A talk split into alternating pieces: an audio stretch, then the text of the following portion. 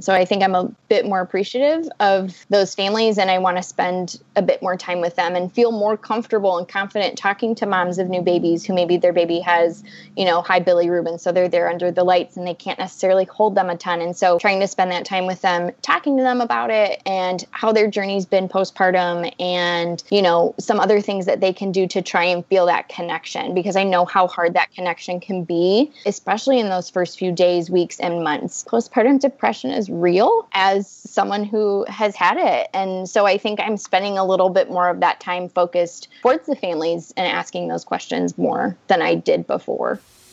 Welcome to the Child Life Wildlife Podcast, a platform dedicated to sharing the honest ins and outs and vulnerable truths about the child life profession with your host, Jessica Lewin.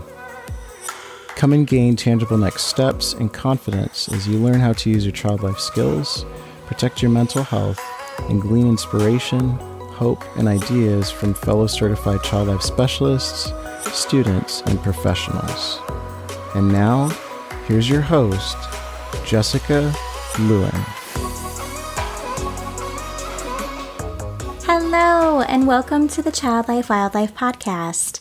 Today I am talking with Sarah Summers, who is a child life specialist at a children's hospital within an adult hospital, so she works in multiple areas.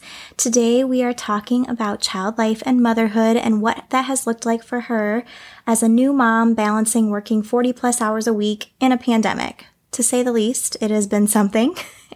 and she's learned a lot and I'm really excited for you to hear what she has to say. Is not currently a mom. I gleaned a lot from this conversation and I hope you will too. So without further ado, here is my conversation with Sarah Summers about motherhood in the child life profession.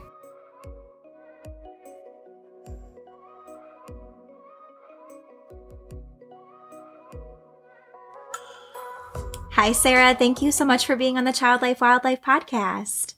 Hi, thank you so much for having me. I'm so excited. Sarah, I am so happy that you are here to talk to us a little bit about child life and motherhood.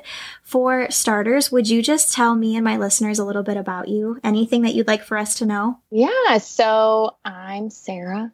Um, I, since we're talking about motherhood, just became a mom almost a year ago um, to my daughter Lily, mm-hmm. and I can't believe she's almost one. But um, my husband and I have been together almost eight years. I am have been a certified child life specialist for about nine years, and have been working um, at the place that I internshiped actually um, for about the last eight years. So, that and yeah. Awesome commuted from or moved from Michigan to Indiana. So right. for it. That's awesome. During your practicum and internship and now job, did you have anybody to look up to that you kind of felt was like doing it all. I have coworkers myself who are moms and then also work full time. And in my mind, as not a mom yet, I go, Oh, wow, that seems like a lot. How are you doing that? You are super women. So did you have anybody that was doing yeah. it all?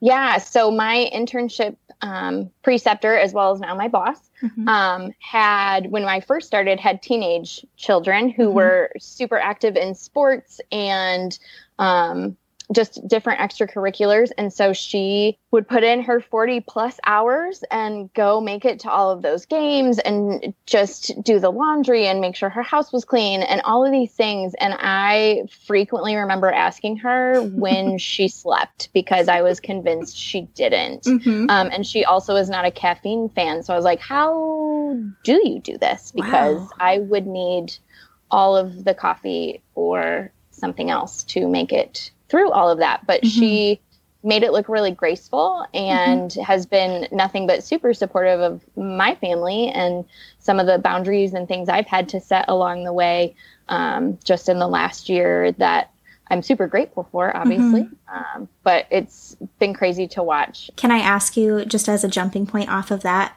are you willing yeah. to share what some of those boundaries are that you've had to kind of figure out for yourself and your family within the last year? Yeah, so I am still breastfeeding my daughter. So I think one of the biggest ones is that I've had to make time for myself at work um, mm-hmm. because I have to pump. So um, even though it's just like 15 minutes, it, it is hard to sometimes find that stopping point. So I work in a hospital that is a children's hospital within an adult hospital, and there's only two of us, and we go wherever there are kids. Mm-hmm. So we have a bunch of outpatient clinics, our PDR, surgery, our inpatient units, and so there's always something going on. And so to be able to say, no, I can't do that just yet. Yeah. Or I'm going to have to call somebody or it's I, I can't do it has been really hard. And luckily, my boss has been incredibly supportive of that. Mm-hmm. And just to make that decision. And my daughter also goes to daycare in my building, which I'm super blessed to have daycare wow. in our facility.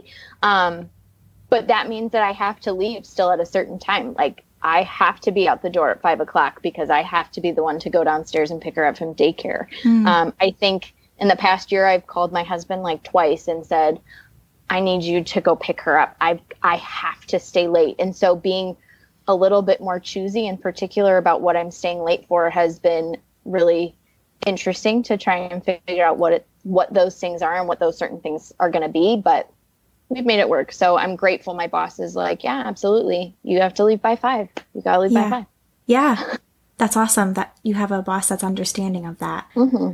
At what point during your child life journey did you think that you may want to add children of your own to the mix? Was this related to your job at all, or was it strictly what was the next best step for your family? I always have wanted a family. Um, when my husband and I started dating, we talked a lot about what a family looked like for us and what mm-hmm. we thought a family should look like. Um, we kind of made the decision. We moved right after we got married to Indiana from Michigan.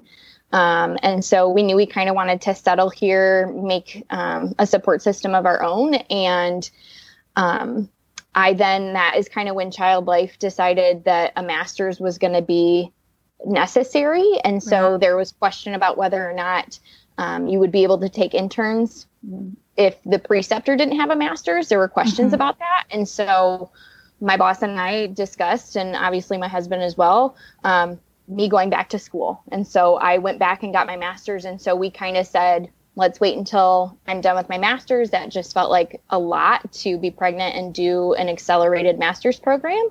Um, so we waited until I was done. And I actually in 2017 got pregnant, but had a miscarriage. And mm-hmm. so um, that took a little bit of time and i think sometimes doing what we do as child life specialists that almost made it harder for me to want to try and get pregnant again. Yeah. Um, it made me nervous because a lot of times we're not seeing the rainbows and the butterflies in what we're doing mm-hmm. um, when it comes to babies and traumas and things like that. So it made me a little bit more hesitant um, i think. And so you know, we we kind of got to the place where we were ready to try again, and you know, luckily we have Lily now, and that's mm-hmm. great. But I think it's a little bit of both that answer or that question. Yeah. Um, you know, it's, yeah, work definitely affected it a little bit, but not necessarily in the way people would think. I think. Sure. Thank you for sharing that. So being pregnant and going with child life, um, what was the biggest perk of working while pregnant, and what were some unique challenges of working while pregnant? Sure. So I think my blanket answer is COVID. um, because um, I got pregnant before COVID was real. Uh, well, not real, but before sure. COVID was here and yeah. affecting all of our lives. Um, so one of the perks was that any patient that we were questioning for COVID, I didn't get to go in. Um, my boss was like, "Yep, nope, you're gonna call me. You're not gonna go in there. You're gonna just walk mm-hmm. away." Mm-hmm. Um, so for the longest time, I got to kind of get out of the whole N95 gown, mask, shield deal, um, which was kind of lovely yeah. in retrospect. Um, but definitely, I think some of the ch- um, that was probably the biggest perk mm-hmm. of of doing that. And I would think one of the challenges was um, obviously COVID because mm-hmm. I was pregnant during COVID and that was scary and no one knew mm-hmm. anything. Everybody was just as lost. Even you know my OB was like, I don't really know what should you should or should not be doing um, because we just didn't have the research and still are doing finding out that research now and yeah uh, but I think the other tough thing was just having to lie to staff mm. um, and trying to play the I'm getting out of all of these different radiology exams. Um, I actually had a staff member who was like, I wondered why you kept having meetings when I asked you to go to these kids' scans. And I was like, Yeah, I just I oh, I have a meeting. I can't I can't go.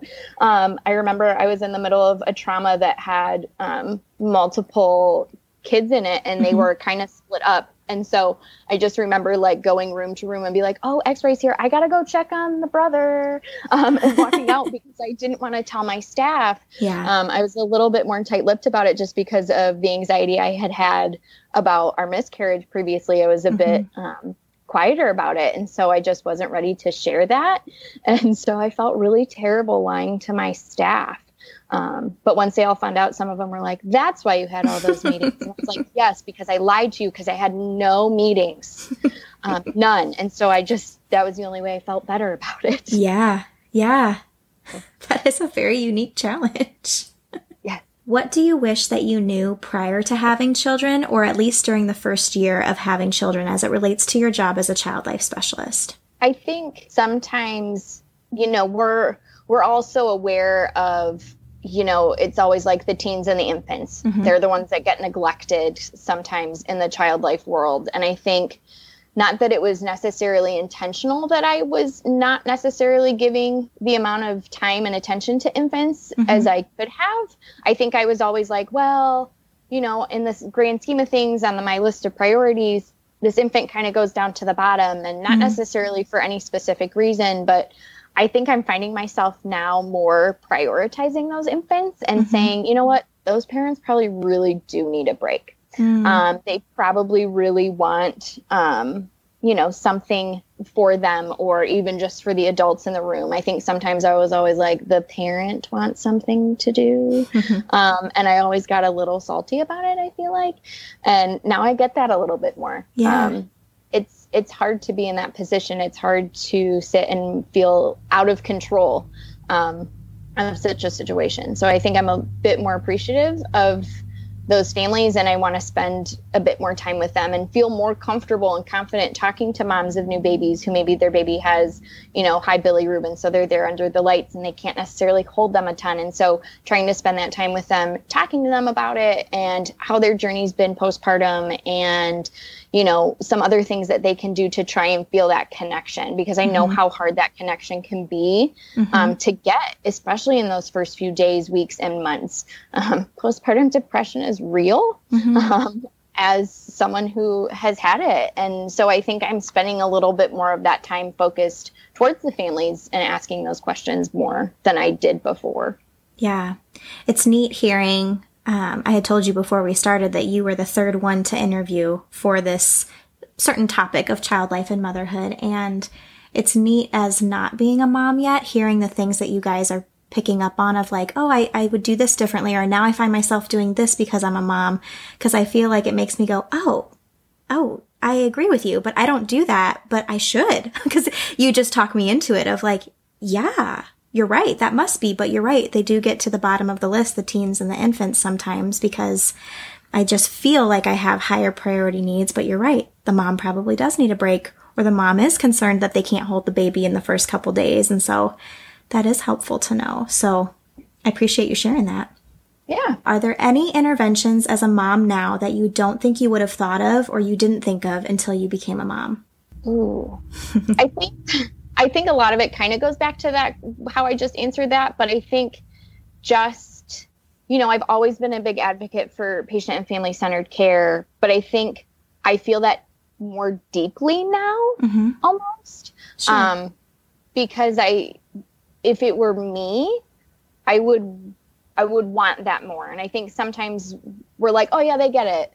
But no, do, do parents really get it? Mm-hmm. Are we mm-hmm. really spending the time to make sure they're their understanding. Yes, mm-hmm. we're explaining it to their child.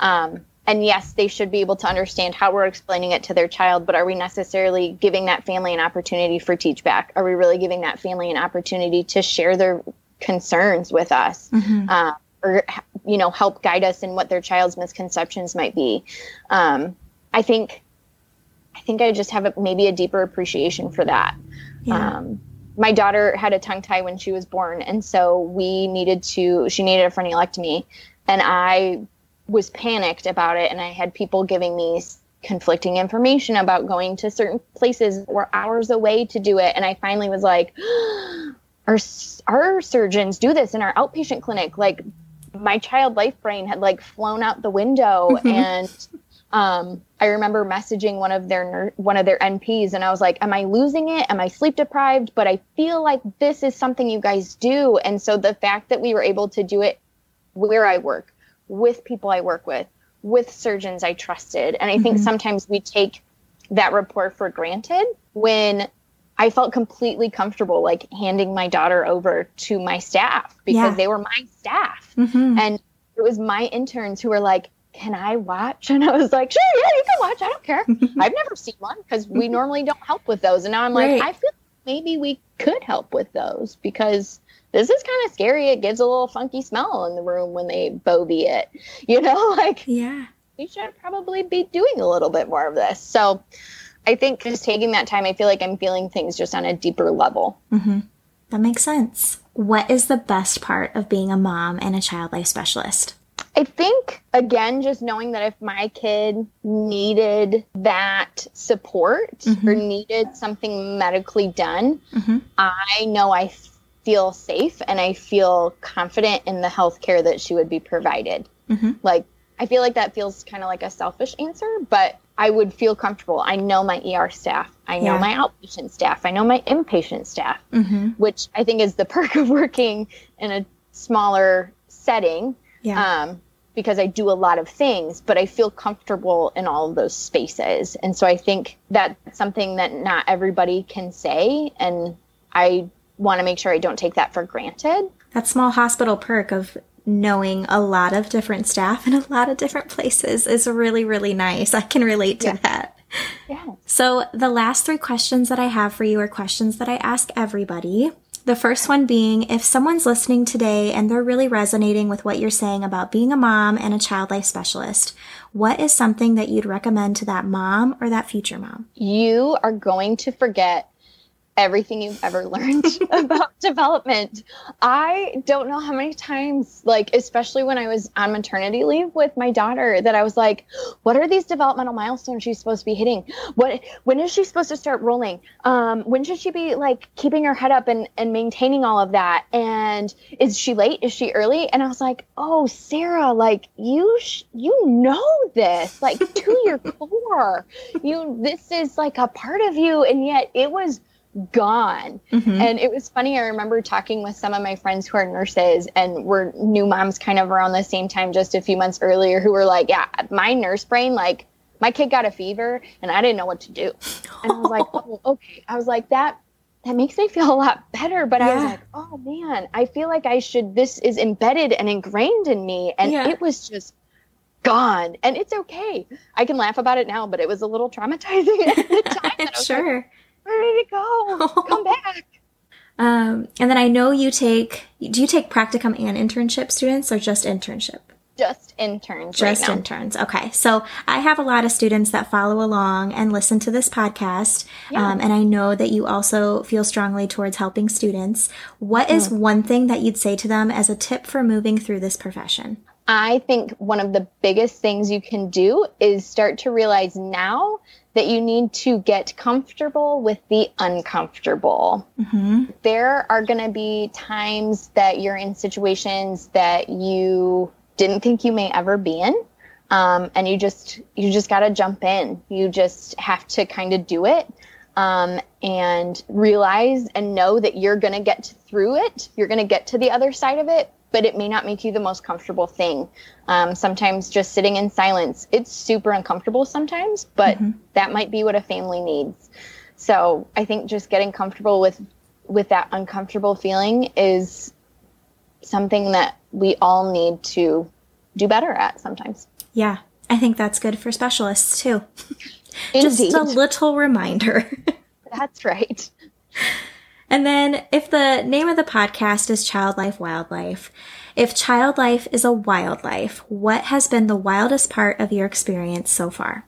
This question I have thought about for so long because I feel like there were so many things, mm-hmm. but I came up with two really good ones. Okay. My first one is we had a bad Santa who I literally want the image of Bad Santa, like the movie, to pop into your head, Okay. come and visit our hospital. Um, this gentleman had like the dirtiest, grungiest Santa costume on that smelled like he had smoked 50 packs in an hour in his car. And it just reeked of cigarette smoke and he all of the gifts that he brought smelled like cigarette smoke and he was like i just want to go room to room and give it to the kids. And we had scheduled him like we he clearly i don't know how he made it through like all of our questioning and all of those things but i was like i cannot take this man room to room. Like this is terrifying. Um and so i may or may not have made up a story or a lie that said he couldn't go room to room at that time and that maybe all of our patients were in isolation and so we couldn't go see them Oh, darn. that may not have been the full whole truth but i feel like it saved all of us from a lot of questions Yeah. and then since i know you talk to a lot of students and both you and i feel strongly about helping out students one of Mhm. my favorite um, wild experiences i ever received or ever had when it came to internship applications okay. um, is that I once received an application from a person who had, like, before the application and the cover letter and the resume had a document attached that had hot glued items on it talking about why this person met the needs because with the item that was on the paper. So like it said this person had a colorful personality and had crayons hot glued to the page. And then that they could take the pain away and make it smiley like a band-aid. And so there was a smile band-aid on the page. And there was a stress ball cut in half hot glued on it. And i just it definitely stood out it just unfortunately didn't stand out in the way that i think that person meant, it, to to. and Right. so that was definitely a wild experience of receiving that That is pretty wild. For mm-hmm. sure. Yeah. How long ago was that? many years Okay. which is why i feel comfortable talking about Okay. it. Okay. But it was many years ago Okay. That is wild. Um, I'm sure we have lots of the like special visitor donation application type stories. If we really, it's hard Yeah. to be asked that on the spot and go, Ew. what would I think of? Because I myself am like, what would I think of? Because there's there's so much. there's so much and then it's like i have to make sure it's you know appropriate Sure. there are some things that just aren't Yeah, and it's it's tough it It's is a tough. I know, but I I like it, so I wanted to ask it. for sure absolutely i'm intrigued to hear what other people say yeah, like i'm ready for those stories I'm- ready. i'm here for it Yeah. Well, thank you, Sarah, so much for being on the podcast and sharing a little bit of your wisdom with us. thank you so much for asking and this was a lot of fun